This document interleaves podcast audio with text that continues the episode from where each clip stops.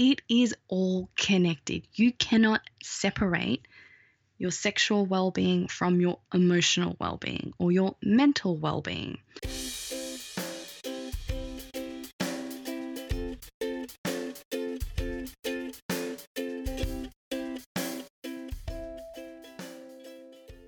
Hey everyone, and welcome back to episode 48 of That's So Maven. First off, I want to thank you all for your kind words and thoughts after the news I shared in last week's episode. It's been kind of a challenging time for me and my family, and we're just so grateful for both the in person and the online support from you guys. And I'll be chatting more about this and what the experience has been like once I've had some time to process it all. But you guys are kind of used to the fact that I need a little bit of time to sort of feel all my feels and then kind of process it all before I'm able to talk more about it. So, you know, stay tuned for that. But let's move on to this week's episode. So, one of my goals with That's So Maven and the Healthy Maven is to be able to have these conversations that so many of us feel stigmatized around or just feel shameful of talking about. And in so many ways, there's really no reason for that other than the fact that, you know, subconsciously we've taken on these notions that these aren't things that we're allowed to talk about publicly. And, you know, talking about them is both important but also reminds us all that we are so not alone in our struggles and that's why you know beyond just talking about nutrition and body image and and the things that you know I'm deeply passionate about. I also want to talk about other topics that I feel like we don't bring enough light to. So things like mental illness having conversations around cannabis and the use of medical marijuana or just cannabis for our overall health and wellness. And today's episode where we're talking about sexuality and relationships. And this was requested in the THM tribe, and I'm so happy that it was because I want to be talking more about this and just how we can own our sexuality and not feel ashamed of that. And I think, especially as women, it's sort of viewed as unbecoming to explore your own sexuality and to embrace it. And that's why we're talking about this today because this is a conversation that we all need to be having, women, men alike we need to be talking about this. And I'm just so grateful for Susana Frioni for coming on the show today to talk about her experiences with sexuality and the work that she's doing in that space to help women own their sexuality and not feel ashamed of that. And I love what we talk about. We cover a lot of ground. We talk about you know, how to approach your partner when you want to explore your own sexuality and how to explore your sexuality before meeting a partner, what different types of relationships look like. And I just think it's a really enlightening conversation. And I know that I learned a lot from it. And I hope you guys do as well. And as always, if you're enjoying these conversations, it is so, so important that you leave a review on iTunes. It just helps us find more guests who are in these spaces that are maybe unconventional or different and don't know a whole lot about the Healthy Maven or That's So Maven. They look at those reviews before deciding whether or not they want to be guests on the show. So they really do make a difference. I know it because I've heard from guests that they have read through the comments and have appreciated the feedback that you have left. So if you can do one good thing today, it would be to leave a review on iTunes just so, you know, more people can find the show and be able to explore these different conversations that we're having here. I know that, you know, not everybody is talking about this stuff publicly, whether it be in their own life on social media or even on their own podcast. So it's wonderful for us to be able to bring light to these topics. And that's one way that you can do it. Otherwise, please share on social media that you're loving the show. I always see them, I always respond because I love having these conversations with you. Last week's episode around the liminal space, I know that was a really powerful one for a lot of you. And we had a lot of amazing conversations about that. So definitely do share if you can and join the tribe if you haven't already, because that's a place where we can continue the conversations and build a really incredible community. I absolutely adore everybody who's in the tribe. I'm oftentimes sharing first information about things there. You're the first to discover events that are happening in your area, sometimes guests that are coming on the show, and just a really good place to connect with like-minded people. So if you haven't joined the tribe, it's just facebook.com slash group slash THM tribe. So definitely, definitely check that out. And with that, let's jump into the episode. Here is Susana. Hi, Susana. Welcome to the show.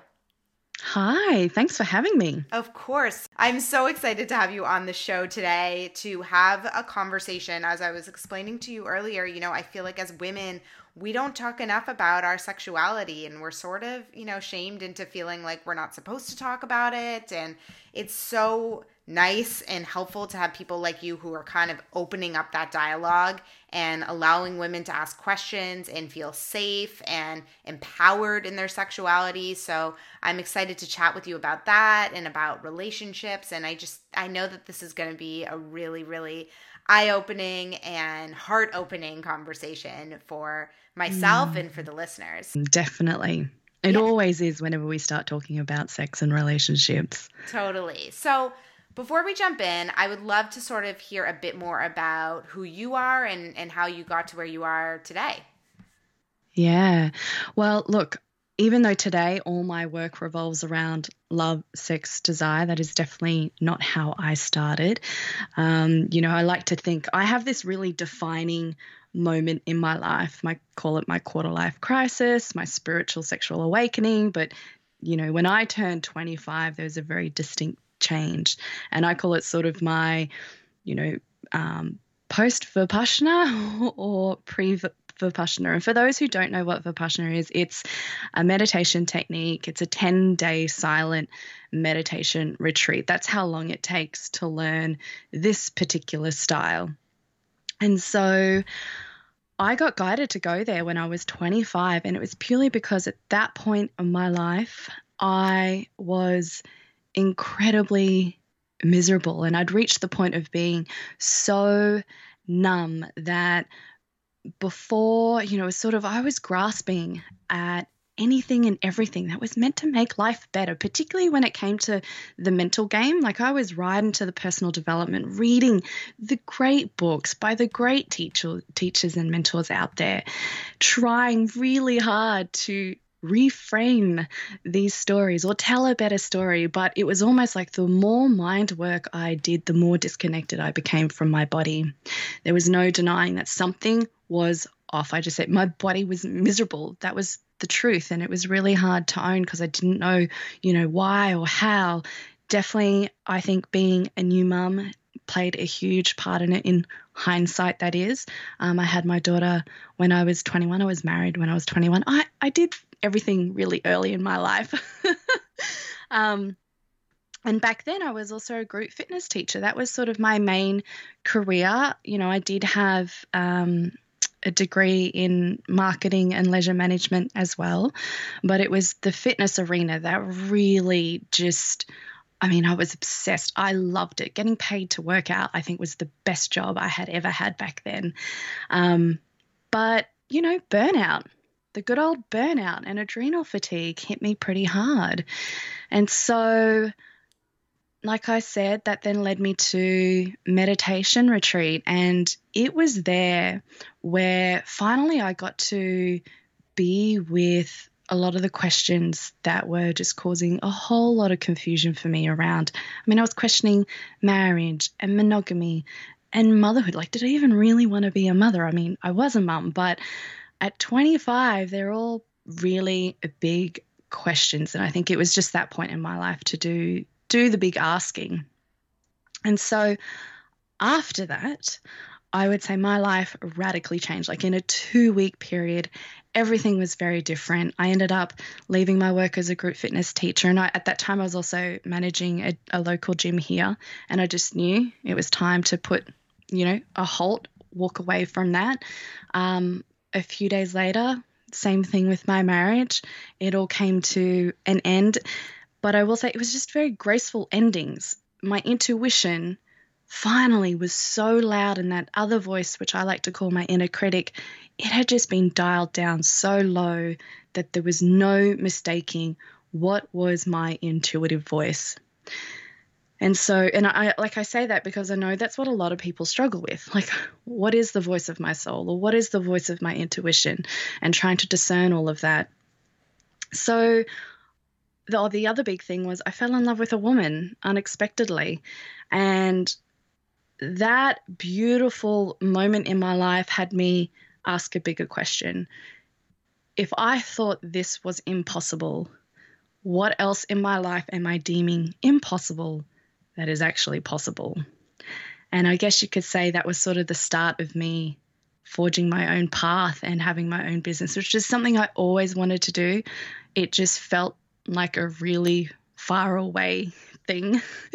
um, from there, I actually took six months off intentionally to quote unquote find myself. I needed to know who I was when I wasn't mum or when I wasn't the wife or when I wasn't the upbeat group fitness teacher that I had been for eight years.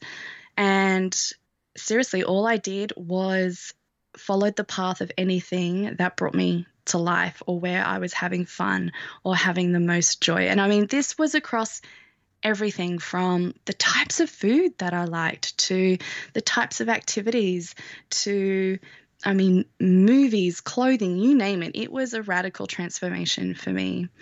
From there came yoga, which was really weird, I want to say, because as a group fitness teacher who was always teaching, you know, the high intensity stuff. I look down on yoga as what is that class everybody's doing over there?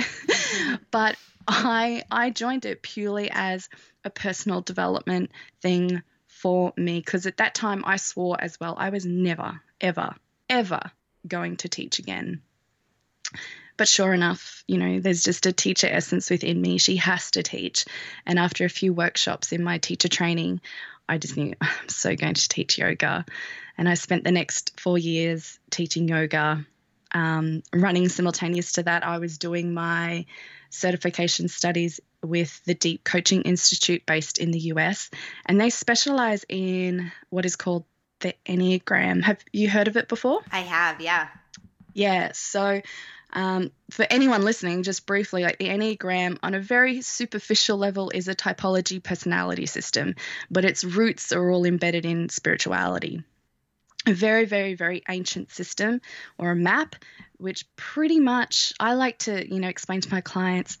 It's the easy way to see are you actually living from your soul or from deep presence or from your ego? That is it, or attachment from your identity. Um, so I did that particular training because I noticed that, you know, one particular method of, of change or a positive tool just wasn't working for everybody. Like, we are really unique creatures. And the Enneagram for me was just that particular tool and training that allowed me to understand people um, more intimately through their own uniqueness. And I think that that that's also a tool I believe has evoked a lot of compassion in me and just understanding like we are really different. Um, so there, there's my training with the the deep coaching, life coaching work, and what I do now in regards to love, sex, desire. That transition came from well, look, I'll definitely credit. I was working with um, one of my mentors for a couple of years, and it was all about doing the you know the soul journey with her. She has a school called the School of the Modern Mystics. Her name is Belinda Davidson. I actually just recently interviewed her on my own podcast, um, and part of that training it's it's all about chakra work, all about energy work. But her her teachings say that in the higher chakras, so in the body, we have the seven chakras, one to seven, but then in the higher chakras, eight to 12, particularly in your eight one, you get to download your soul purpose. So I spent almost two years working with her, and it was such a revelation and almost like this reassurance because I had so much sexual energy in my higher chakras that it could no longer, I guess, that story of, oh, Susana, you're just so sexual. Why does the conversation always have to be about sex? I finally just owned it. And, um, I guess that you could say that was then the start of my podcast, Love, Sex, Desire, merging my coaching to be more specific around women's sexuality and, and ultimately is, you know, reigniting their desires and telling the truth of what it is they deeply desire, not just sexually or in their relationships, but their whole life because it is in connect, um, interconnected. And then um, my sacred dance work, which really came about because I was um, teaching yoga at my friend's wellness retreat, and she asked if I would do a yoga rave on the first night as a bit of an opening and icebreaker, to which I said, hell no, because I'm not interested in yoga raves. And I'd never been to one, so it almost out of integrity to do something like that. But I said, give me 60 minutes and I'll create something awesome. And I just saw that as the opportunity I'd been looking for to merge all these teachings, all these learnings with, you know, taking what I'd learned from my group fitness work and from teaching yoga and from chakras and energy and the Enneagram and my love of dance and creating my own movement system, which um, I now call Sacred Dance. So that has led me right here.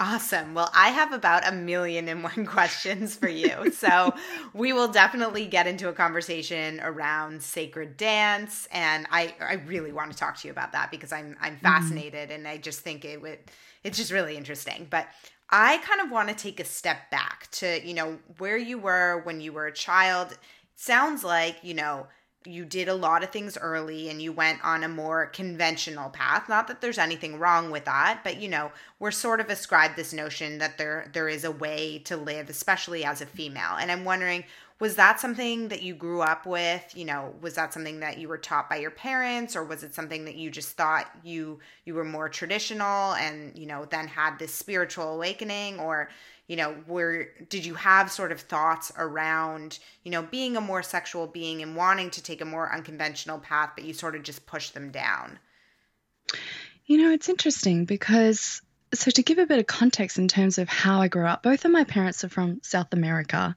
and they migrated over here to Australia. And then we grew up in a small country town, dead set in the middle of Queensland, like maybe a thousand people tops, a very, very, very small community.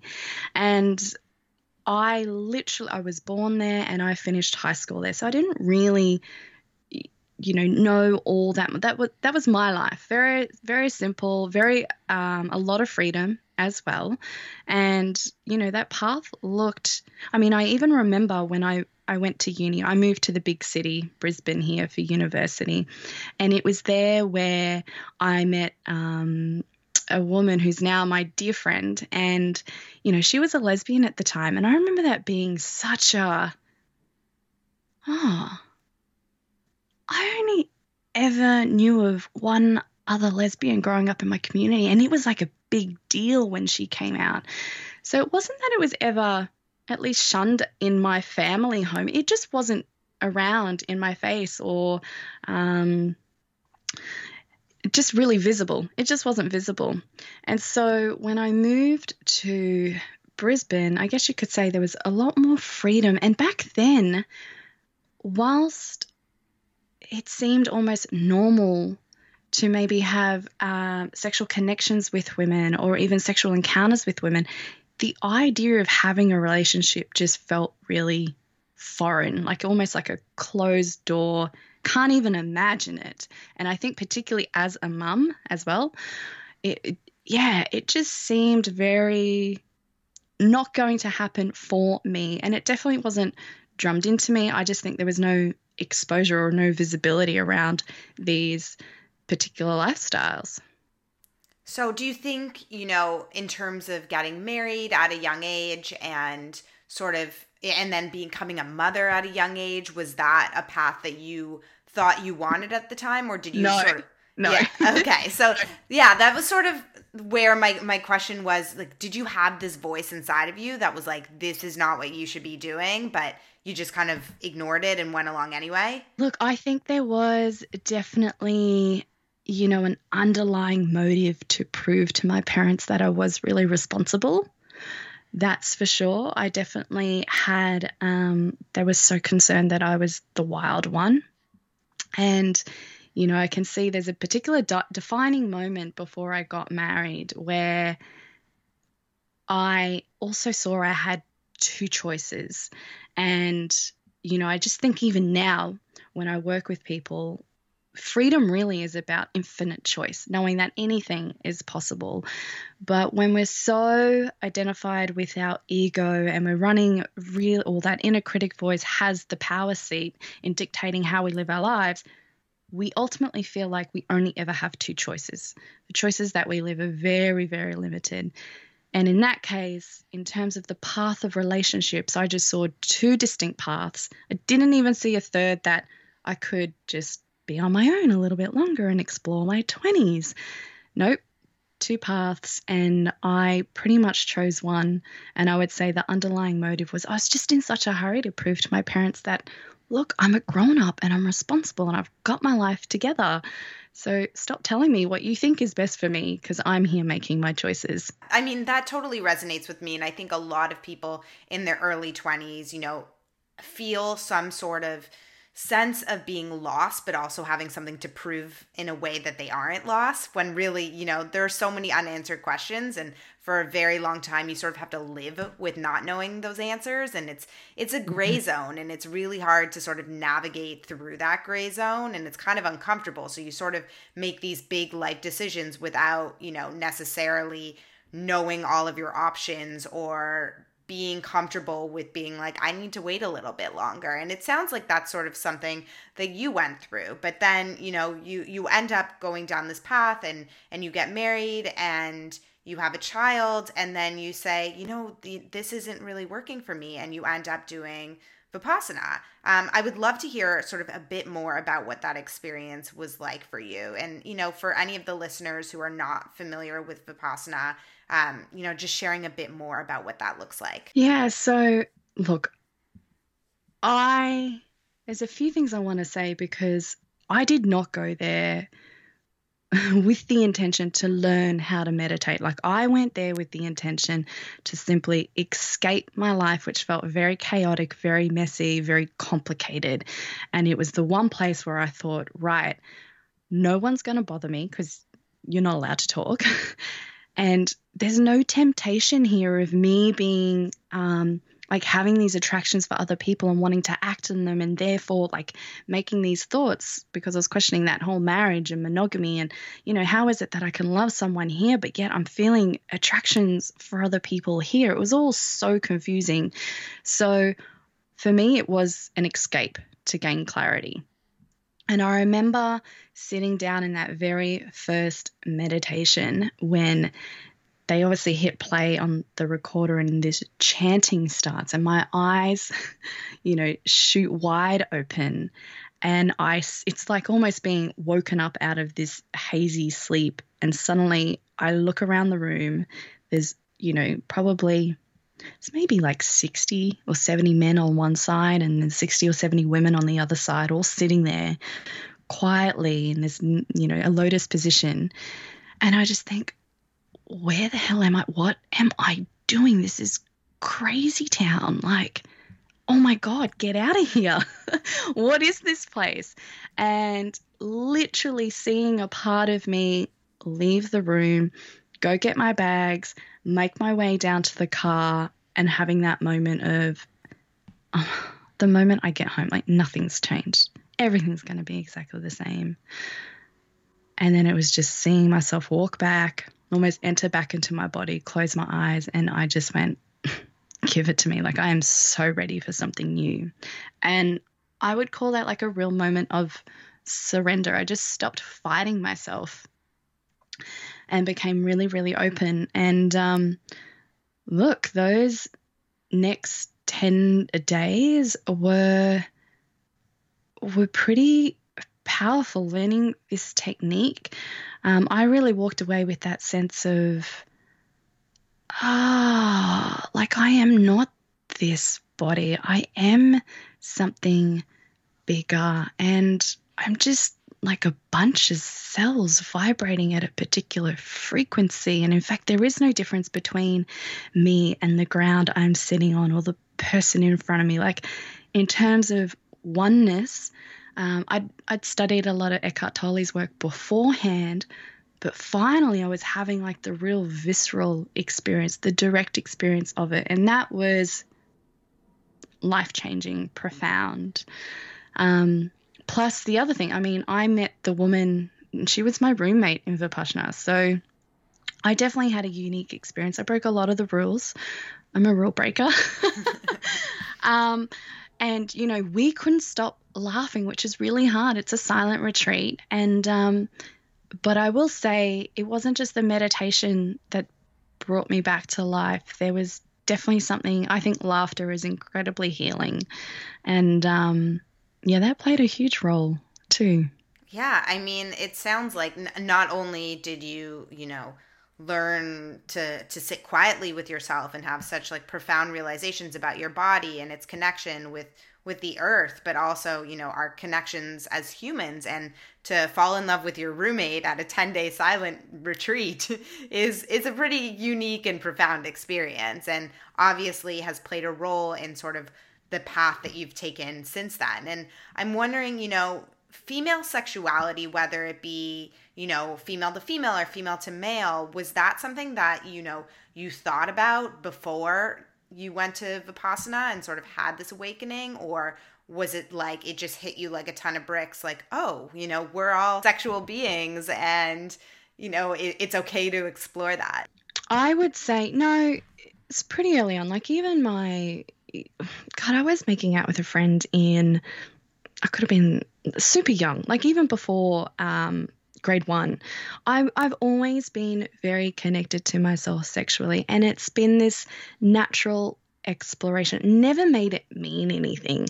Um, and, you know, I was the, the type of person that kind of always had a boyfriend in, seriously, even from primary school all the way through high school. I was always very attuned to that sexual energy and the attraction.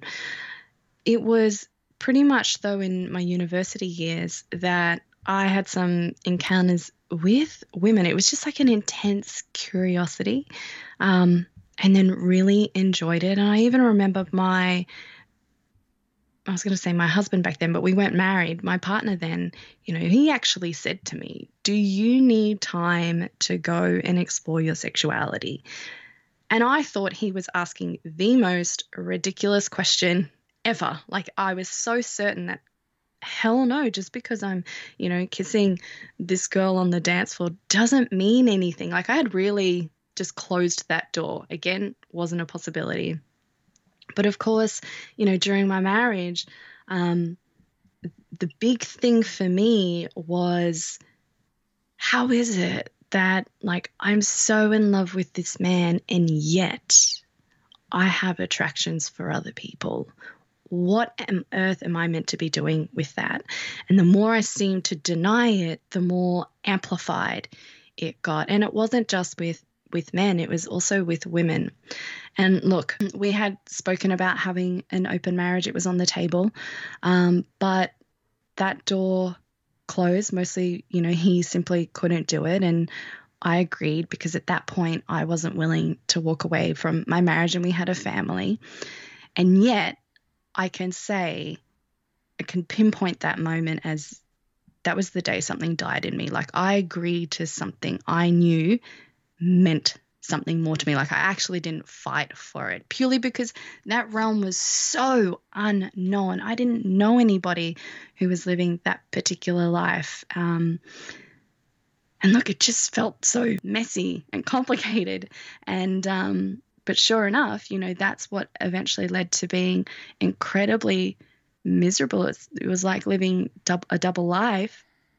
And part of, I guess I reached a point where I was like, stuff this. Like, I'm actually a happier person when these particular needs of mine are getting met. I'm a better wife. I'm a better mom. I'm a better everything. I'm even better in my work.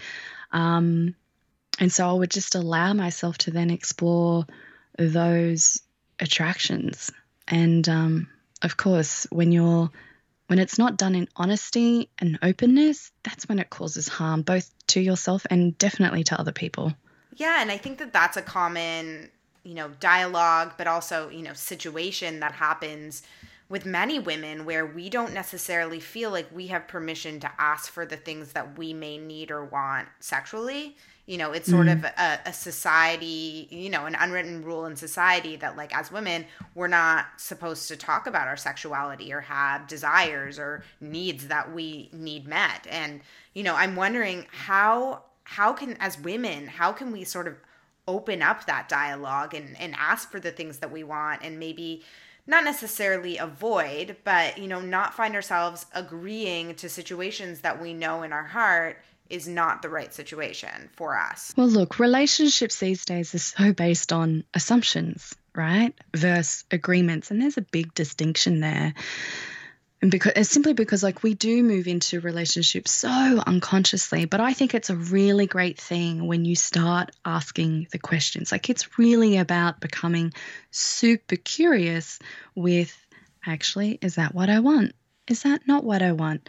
We have to give ourselves time and permission just to simply explore and ask the questions and discover where it is you stand at any moment, knowing that it's going to change as well. So we have to be fluid. I think the moment we become rigid in anything, be it our preferences, our desires, our wants, is when we start to feel very, mm, I want to say, icky or stuck. It's just this, you know, practice of checking in, which is why I think doing the work to be deeply connected with your body is where it all begins because your truth lives in your body.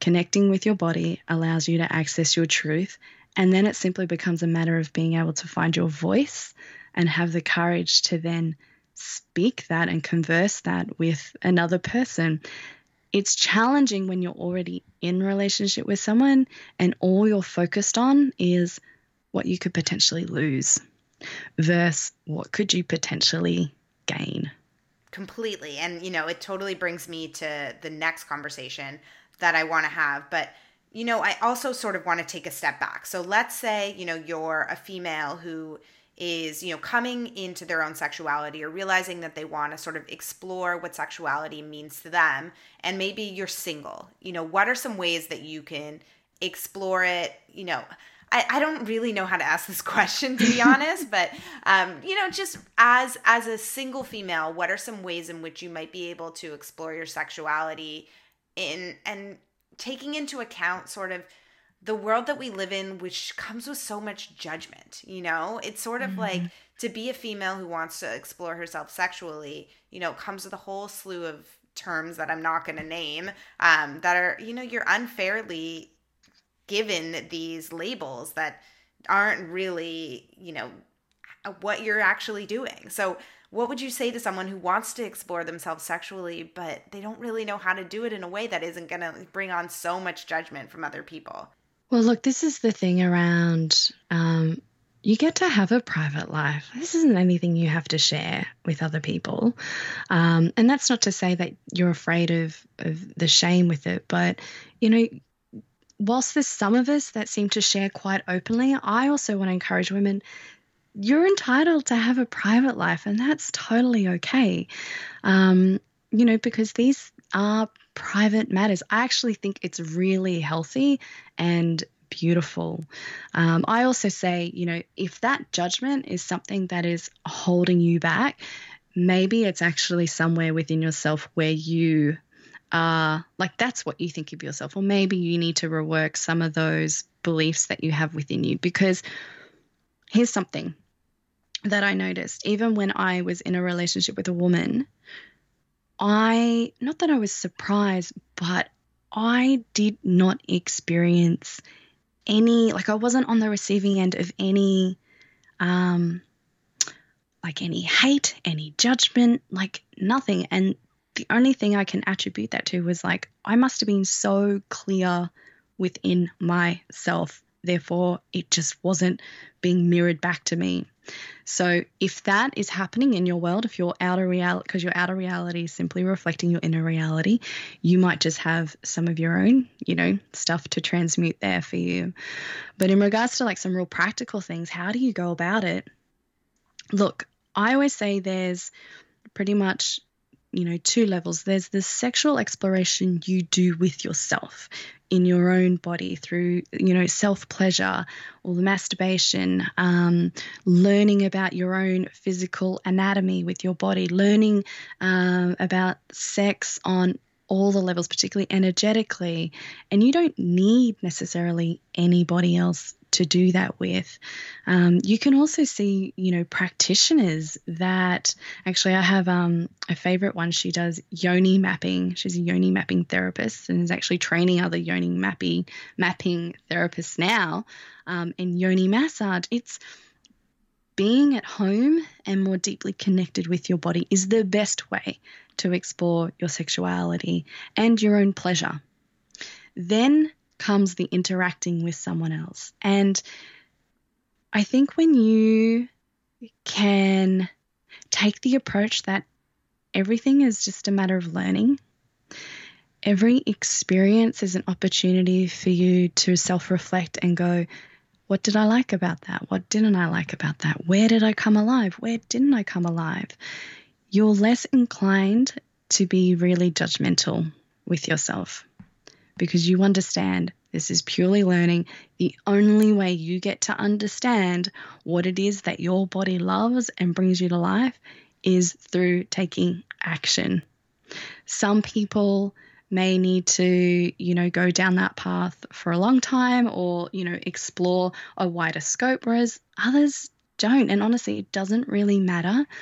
It is simply having the permission and the courage to follow your curiosity. Like if you are curious about something, that's your invitation to lean in deeper.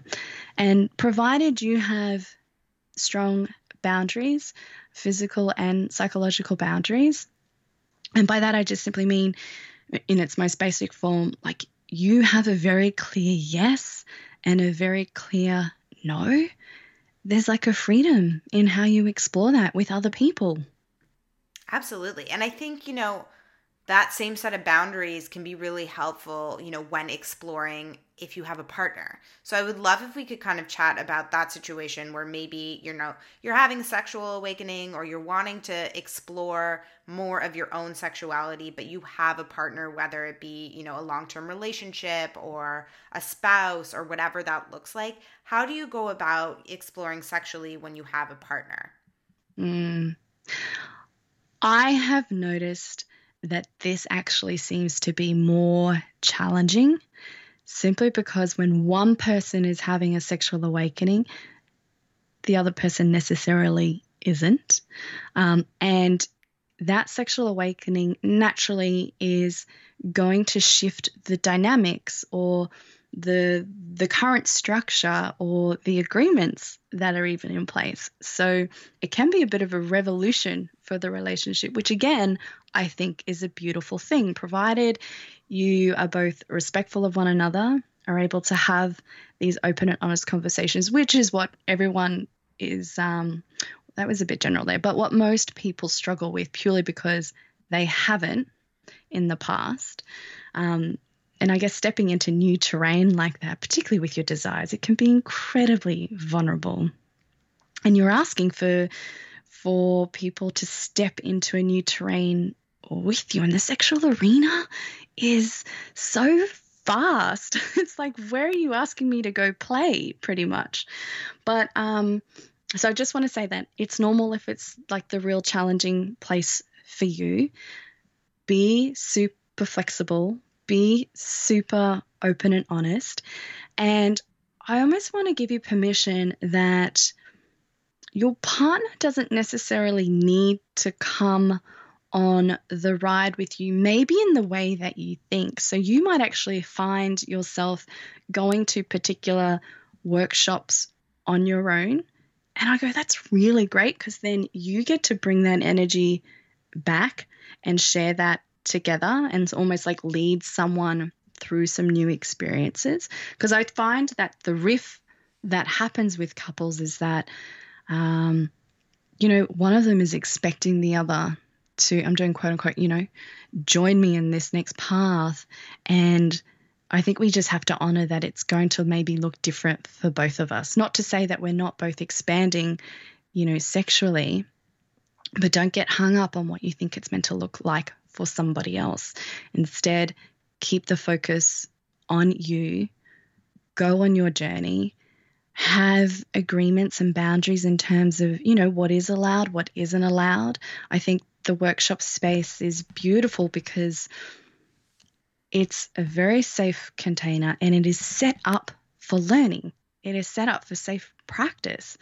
Um, versus, like, we're not talking about simply going out to, you know, a club or out into the wild, so to speak, and having these random experiences. Like, no, you're actually there for the purpose of learning and growing. And maybe you end up in the Tantra in the realm, or maybe you end up in the BDSM world, or, you know, maybe you end, end up in the, the sensual world. And in fact, I would encourage everybody, whether you are single or partnered, to check out the work of Jaiya, and it's the erotic blueprints. Um, I also have a link on my website just to make it super easy. There's a free quiz that literally tells you how you're wired when it comes to your sexuality um, and eroticism, which I think is so profound and helpful as it gives couples this framework and a really simple language to help understand each other better in terms of, oh, this is how we're wired. This is why we might be having so many differences.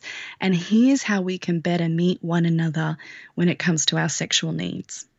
Yeah, wow. I mean, that's definitely something that I think will be really helpful to people. So I'll definitely include that in the show notes. You know, from a perspective of health, and because the show is sort of all about health, I would love if you could talk a little bit about like why it's actually healthy as women to have you know uh, to, to be sexual and to have a relationship with our own body and also you know potentially with a partner. So if we look at our sexuality as being connected directly to our life force then we also have to say that our sexuality is connected directly to our vitality. And to me another word for health is vitality like even when i'm doing my own health stuff i just go what's what's the quality of my vitality at the moment and so, if you are shutting down any part of your sexuality, you are therefore shutting down your vitality.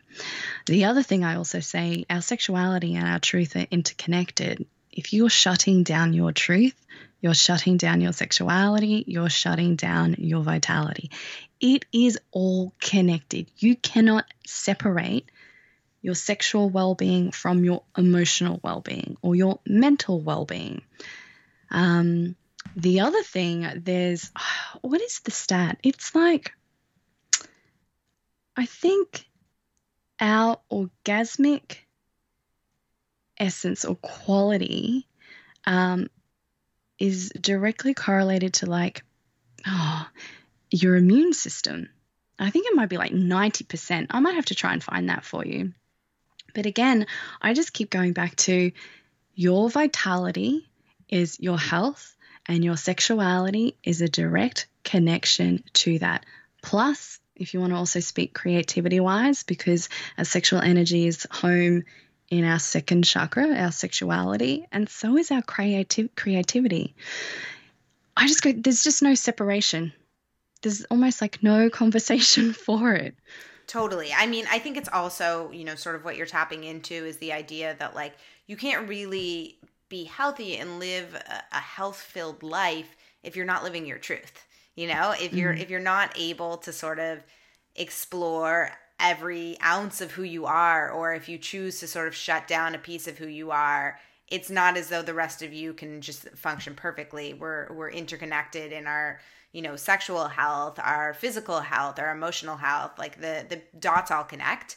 And if you take one of those and you, you shut it out it doesn't you know flow properly. So i i totally agree with you from that context. And I don't know too much about sort of the connection between health and, and, our immune system, but I do know, you know, orgasms lead to a release of serotonin, which is great for your mental health. So, you know, whether it's affecting your immune system or what that looks like, there's definitely correlations between your sexual health and your emotional mental health. So, that's definitely a, a check mark, a plus one gold star for really exploring your sexuality and feeling entitled to that as part of, you know, taking care of yourself. And I think mm. that that's something that uh, we're not really taught growing up. You know, we're not really taught that we're a, a allowed to explore our sexuality, but also that like it's you know good for us to explore our sexuality. I think it, it comes with a lot of you know asterisks, just sort of when you get it tied to religion and people's thoughts and feelings on that. Um, but I know you know as someone who went through sex ed in middle school, we definitely did not explore sexuality in any way. It was sort of how to have safe sex. So I was mm-hmm. having a, a, conversation with a friend, and I actually mentioned that I was speaking with you, and she brought up a really interesting question to ask you, which was, what do you wish was being taught to, you know, young women going through sex education? What do you what do you wish, you know, these girls could understand about sexuality? For starters, I wish it started a lot earlier, the education, um, particularly, I guess, in, you know, Western worlds, because I think over in Europe it's completely different. Um, and to start with the basics, honestly, it is so much more about how connected are you with your body? Honoring your own boundaries, being clear in your yes and your no, honoring your own space, respecting somebody else's space. Um, trusting your own intuition, being emotionally intelligent, understanding what are these sensations in your body. Can you name that so you understand exactly how you're feeling and then being able to communicate that? These things, like this is what I've started teaching my daughter ever since she was very young. And I think that is the foundational work that needs to happen before we even start having conversations about quote unquote safe sex and then STDs and sex being about reproduction. And actually saying more that sex is so much also about pleasure, not just about reproduction. But that's where I'd be starting, right back at the very basics, which in so many ways has nothing to do with sex. Like that word sex is so loaded for so many of us. Um, you have to understand, like, it's, I mean, it's how we came to be. It is so natural. Our bodies know what to do, provided we can just get out of our own way. It's all the judgments and the stories that are then laid in with how we view sex and what we make sex mean. If we could be deconditioned from that, and just come back to its essence. Um, God, we'd just be having so much more beautiful experiences all round.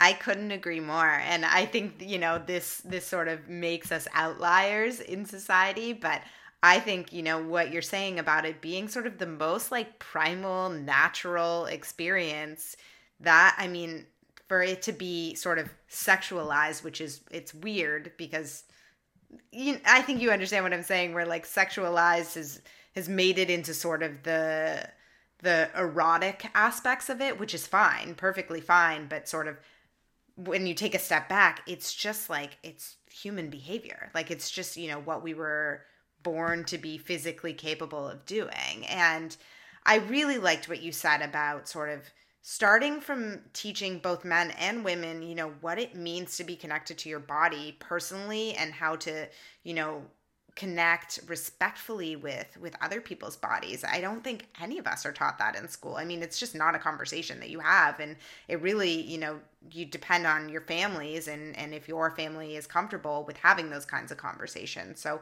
hopefully you know we can we can start more of these conversations here and you know encourage more people to talk to their their their children about this stuff yeah, and this is why I go, I mean, don't be waiting for the sex education to change. Don't be waiting for any institutions to do the work for you as, you know, empowered women, particularly, you know, if you are a mum, you you going on the journey yourself, you become like this living, breathing embodiment of of healthy sexuality for you And in that, your daughters or your sons learn so much just from being in your presence. You don't have to feel like you have to teach your kids. Just be the living, breathing embodiment of healthy sexuality, you know, for you because that speaks volumes. And, you know, before we jump into the hot seat questions, I do want to talk about mm. sacred dance parties because yes. this was definitely the piece where I was most, you know, interested in sort of exploring what that means and why you decided to sort of jump into this space. And basically let's let's start from the beginning. Like what is a, a sacred dance party? It's virtually unexplainable everyone tells me. But essentially look sacred dance at the moment, the way I create it and host it is it's an annually themed event that's pretty much this unique opportunity for women to come together to unleash their body and soul on the dance floor with, if there was a particular intention or purpose or goal, it would be so they can remember. So, this is so they have the direct experience of how to access and express their most powerful, radiant, liberated selves.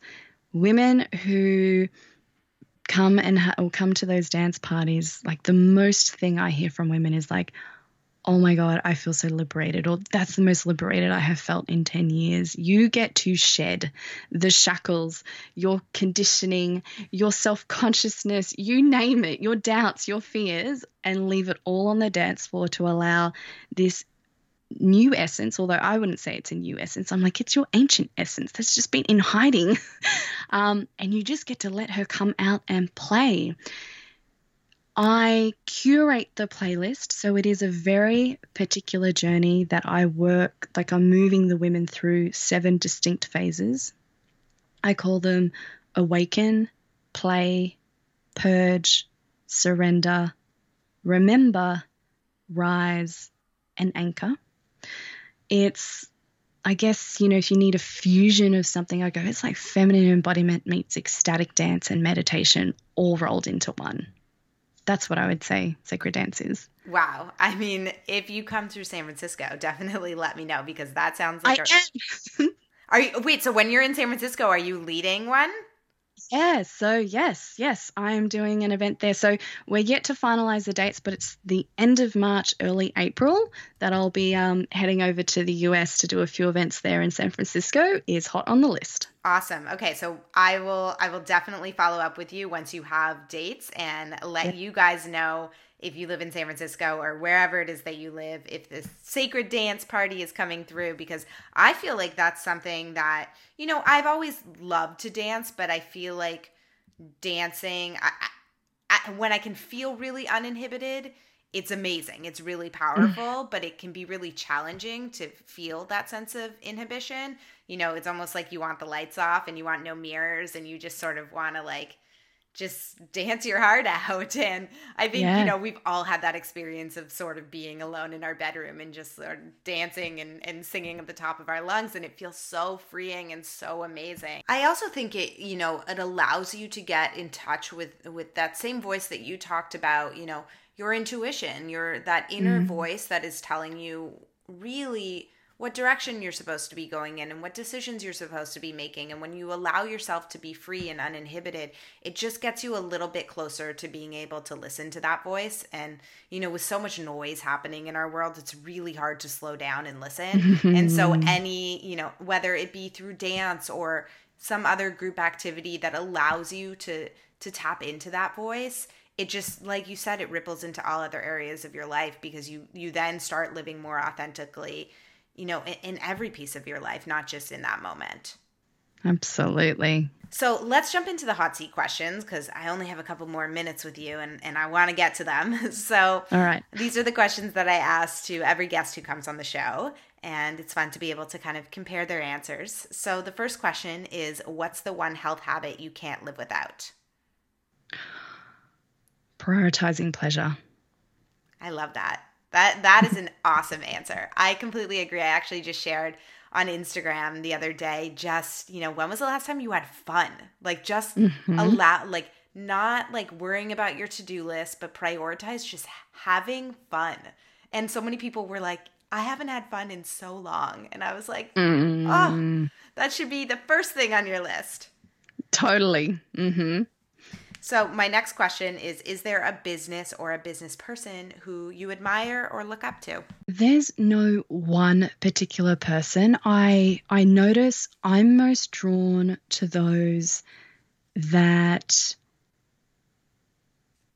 one seemed really aligned with what they do with what they do and they seem to be in like it's an integrity thing i notice is what i'm really drawn to i'm not necessarily into you know the biggest the baddest the best um because i yeah i need to be moved by someone anyone who moves me deeply anyone that seems quite innovative and in within integrity and just really authentic and aligned with their own soul, soul calling is what I'm drawn to the most, that's for sure. Yes, I, I completely agree. I mean, to me, there is nothing more in, inspiring than integrity and, and living an authentic life that is very true to who you are. So I, mm. I completely agree. So, my next question is What advice would you have for your 20 year old self? I would have said to her, um, you don't need to have this all figured out. Go play, go explore. Yep, and um, you've got nothing to prove. Oh, and I would have reminded her there are infinite possibilities available to you here. Absolutely. Mm. And my last question is what advice do you hope to get from your older self? Like what what do you hope you will have learned by by 50 or older? Oh, I feel really connected to my older self. That's I awesome. actually do quite I actually do quite a bit of meditations with her. Um uh she she's all about pleasure. Like really, she reminds me every single day just you know, I get to have what I want. What do I want? Like I the buffet's here, go for it.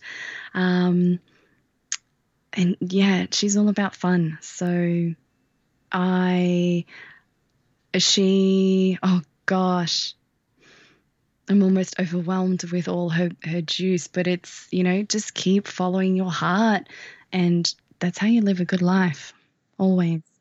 No regrets there ever.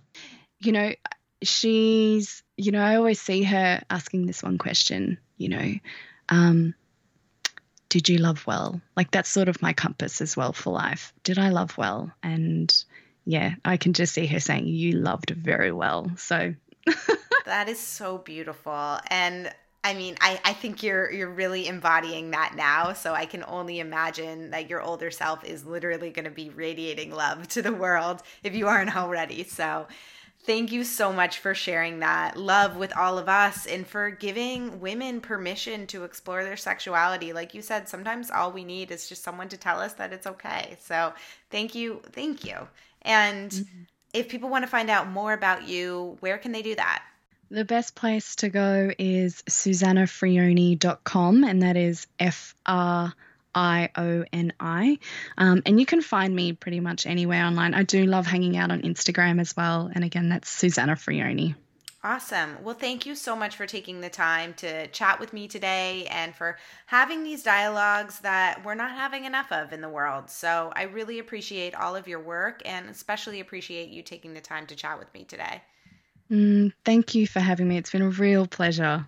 Huge thank you to Susana for coming on the show today. I can't even tell you guys how many quotable moments I had from this episode. I feel like I was writing down a new quote every two minutes because it was just such an enlightening conversation. And yeah we just we covered a lot of ground and i really hope you guys enjoyed this episode as much as i did. And if you did make sure you leave a review on itunes. As i mentioned in the intro they really do make a big difference. And hopefully we can get more people listening to the show so that we can have these kinds of conversations that are taboo and stigmatized for absolutely no reason. So i really really hope that we're uh, able to spread the That's So Maven love. And with that, I have a very special guest coming up on the show next week, but I'm not going to say who they are, but it is someone who is very important in my life. And I think a lot of you will be familiar with him. So I will uh, I'll leave you guessing. And until then, I hope you guys have an absolutely wonderful week and I will talk to you next week. Have a good one.